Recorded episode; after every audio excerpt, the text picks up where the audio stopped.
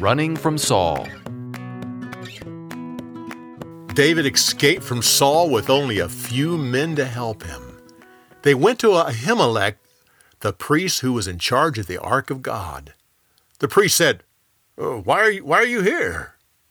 "Oh, uh, the the king sent me on a special mission. He told me not to tell anyone about where we're going. I, I left so fast that we don't have anything to eat. Please, uh, give us some bread." Ahimelech said, uh, The only bread we have is the old show bread taken from the holy place. Only priests are allowed to eat it. This was the old bread they took from the altar when they put new bread there. The priest said, I, I suppose you could have the old bread, but only if your men have kept themselves clean before the Lord. David said, Oh, we're all on a mission for the king, so of course we've all kept ourselves holy before the Lord. So Ahimelech gave them the old bread. David noticed that Doeg the Edomite saw the whole thing. He was the chief shepherd for Saul. David said to Ahimelech, I left so fast that I forgot to bring my weapons. Uh, do you have a spear or sword that I could use? Well, the only sword I have is the one you took from Goliath. Uh, uh, you can have that one back. Uh, it's all I have. David took the sword and continued his escape from Saul. He went to Gath, a city of the Philistines. There he would be out of Saul's reach.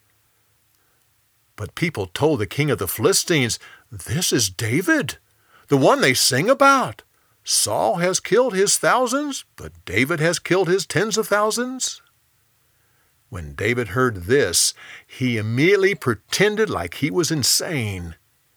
People of that day didn't hurt those who were insane because they were afraid there might be an evil spirit in them. David fell down and started gnawing on the doorpost. He let drool flow into his beard.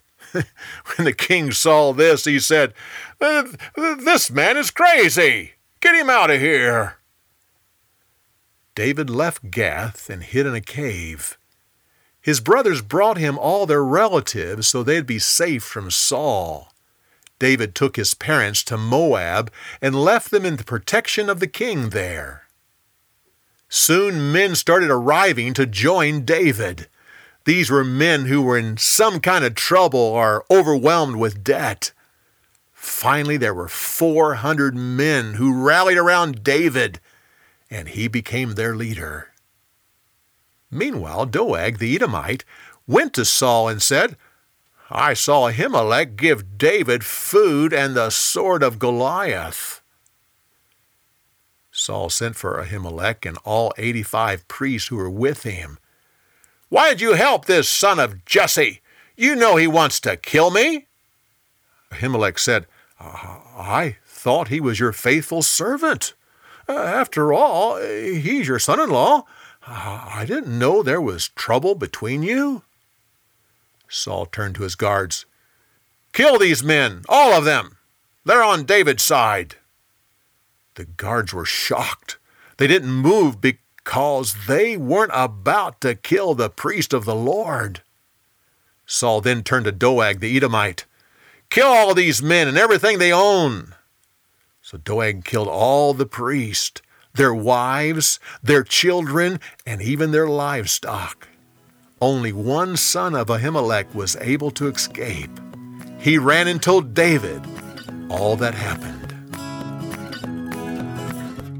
For more, go to BibleTelling.org.